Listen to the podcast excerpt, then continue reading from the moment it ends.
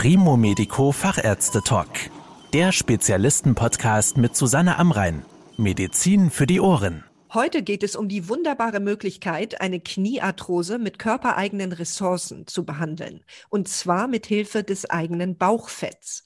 Das klingt ja fast so, als könnte man zwei Fliegen mit einer Klappe schlagen. Das Knie schmerzt nicht mehr und das ungeliebte Bauchfett wird auch weniger.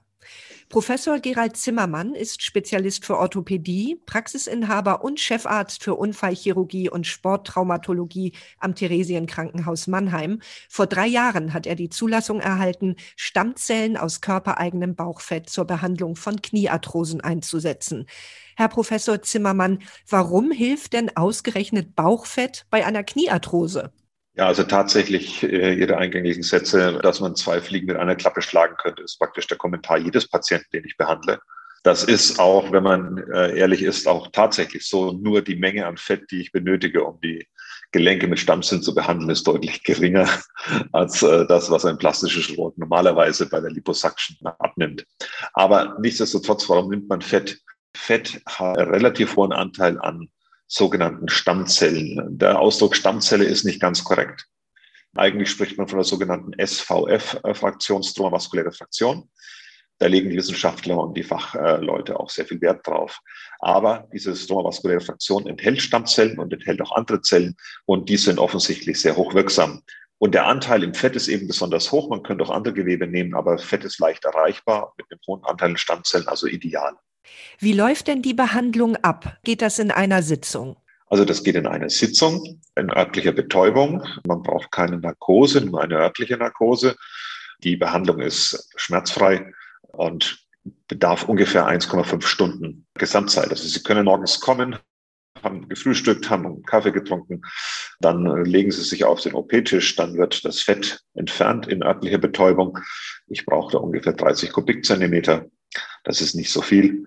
Und das wird dann anschließend prozessiert. In der Zwischenzeit können Sie wieder einen Kaffee trinken. Und dann ungefähr nach 1,5 Stunden, das ist die durchschnittliche Präparationszeit, kann ich dann eine normale Knieinjektion geben, wie man sie von anderen Injektionen her kennt. Das ist kein Unterschied. Und dann ist man fertig. Man kann dann anschließend nach Hause laufen. Viele Patienten fahren dann auch viele hunderte Kilometer nach Hause, selbst im Auto. Und also Sie können am nächsten Tag Sport machen, Manchmal gibt es ein bisschen äh, verlängerte äh, Völlegefühl im Knie. Es ist einfach Flüssigkeit drin, was ja auch stimmt. Ich habe da ungefähr sieben Kubikzentimeter injiziert und dann verschwindet das aber nach ein paar Tagen. Und ist dieses Verfahren jetzt für jede Art Arthrose im Kniegelenk geeignet oder muss sozusagen ein bestimmter Schweregrad erreicht sein, ehe das Sinn macht? Prinzipiell ist es so, dass Patienten, die eine noch nicht ganz stark ausgeprägte Arthrose haben, am erfolgreichsten behandelt werden können. Also wenn man die Arthrose jetzt in Grade einteilt, was man tut international in Grad 1 bis Grad 4, dann ist die Grad 3 Arthrose sozusagen dankbarste bei der Behandlung mit der höchsten Erfolgsrate. Aber auch bei allen anderen Graden ist es wirksam.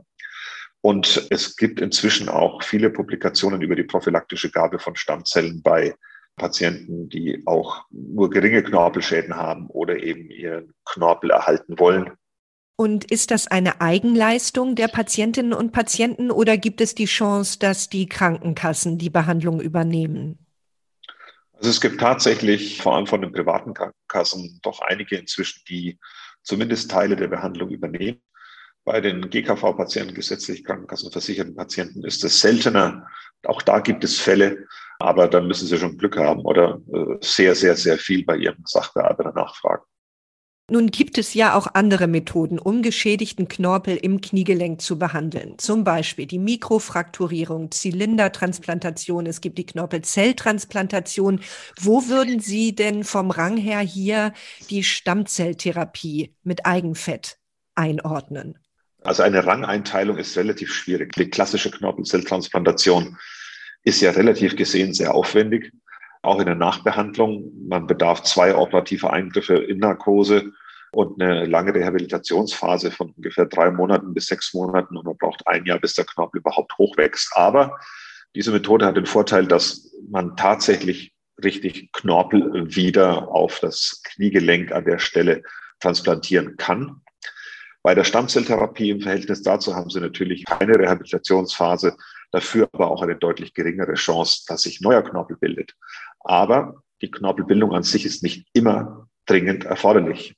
Denn das Entscheidende ist, den Entzündungsprozess zu stoppen und die Regeneration des Knies zu äh, starten. Alle anderen Techniken wie die Mikrofrakturierung oder die Zylindertransplantation bleiben Ausnahmen vorbehalten, ganz speziellen Schäden am Kniegelenk, am Knorpel. Und insofern ist die Knorpelzelltransplantation und die Stammzelltransplantation eigentlich SVF sind das nicht wirklich konkurrierende Verfahren. Jeder hat seine spezielle Indikation. Aber die Knorpelzelltransplantation, die klassische autologe Knorpelzelltransplantation ist eben viel aufwendiger. Ich bleibe auch der Einfachheit halber bei der Stammzelltransplantation. Wie schnell geht es den Patientinnen und Patienten denn besser, wenn sie sagen, die können hinterher Auto fahren und es ist eigentlich alles gut möglich? Brauchen die keine Schonfrist? Nein, die brauchen keine Schonfrist, diese Patienten. Es ist lediglich so, dass ich empfehle, mal in sich hineinzuhören am nächsten Tag, wie es dem Knie geht. Es gibt schon den einen oder anderen Patienten, das ist vielleicht einer von 20, der vermehrt Schmerzen hat für eine Woche als Reaktion auf diese Transplantation. Aber den meisten Patienten geht es hinterher völlig normal und gut. Und eine effektive Verbesserung der Beschwerden tritt frühestens nach zwei Wochen ein kann aber auch bis zu drei Monaten dauern, bis eine Verbesserung erkennbar für den Patienten eintritt. Aber der Erfolg liegt bei über 80 Prozent. Und wie lange hält der Effekt an? Das ist in der Wissenschaft noch umstritten. Es gibt Studien aus USA, die USA hatten diese Methode schon seit 2011 flächendeckend angewandt, dass der Effekt doch zumindest fünf Jahre anhält, dass er sich aber abschwächt über die Jahre hinweg. Also der Peak ist sozusagen nach eineinhalb bis zwei Jahren erreicht und deswegen äh, wird in den USA jetzt häufig schon nach zwei Jahren, manchmal auch sogar schon nach einem Jahr eine Auffrischung gegeben. Da man ja genügend Fett normalerweise hat, ist das ja problemlos möglich. Das heißt, es ist kein Problem, diese Behandlung zu wiederholen. Nein, es ist überhaupt kein Problem. Sie wenden dieses Verfahren jetzt ja seit mittlerweile drei Jahren an. Wie sind denn aus Ihrer eigenen Praxis Ihre Erfahrungen? Also wir haben jetzt kürzlich unsere Ergebnisse, unsere ersten Ergebnisse publiziert. Vor drei Jahren hatten wir begonnen, natürlich also im Sinne der Studie. Ich habe fast jeden Patienten, den ich behandle in der Studie. Ich kann faktisch jeden überzeugen, dass er mitmacht. Die eigenen Ergebnisse kann ich also wirklich sehr gut nachvollziehen. Wir haben eine Erfolgsquote von 80 Prozent für eine signifikante Verbesserung der Schmerzsymptomatik und für eine Verbesserung der Funktion. Das sind eigentlich die entscheidenden Parameter. Und diese Studie ist ongoing. Das heißt, äh, wir haben da inzwischen mehrere hundert Patienten drin. Und die sind halt noch nicht publizierbar, weil wir erst die Ergebnisse nach einem Jahr abwarten müssen. Aber es sieht wirklich sehr gut aus. Die Ergebnisse stabilisieren sich und die Patienten haben sehr guten Benefit davon. Vielen Dank, Herr Professor Zimmermann. Gerne. Das war der Primo Medico Fachärzte Talk. Danke, dass Sie zugehört haben. Mehr Informationen rund um das Thema Gesundheit und medizinische Spezialisten finden Sie auf primomedico.com. Bis zum nächsten Mal, wenn es wieder heißt Medizin für die Ohren.